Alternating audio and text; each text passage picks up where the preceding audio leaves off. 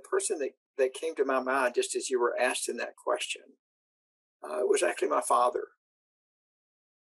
Uh, and uh, don't know not to get into too much of the family background and this sort of thing, but um, kind of grew up on a small farm and uh, we didn't have much. And my father never finished the seventh grade. Kind of came up during the depression and had to drop out. But the thing that that he always instilled into me was actually a contentment regardless of the circumstances that he was in, he found a source of contentment in his life, and that allowed him to bear up under a lot of different circumstances that uh, we went through.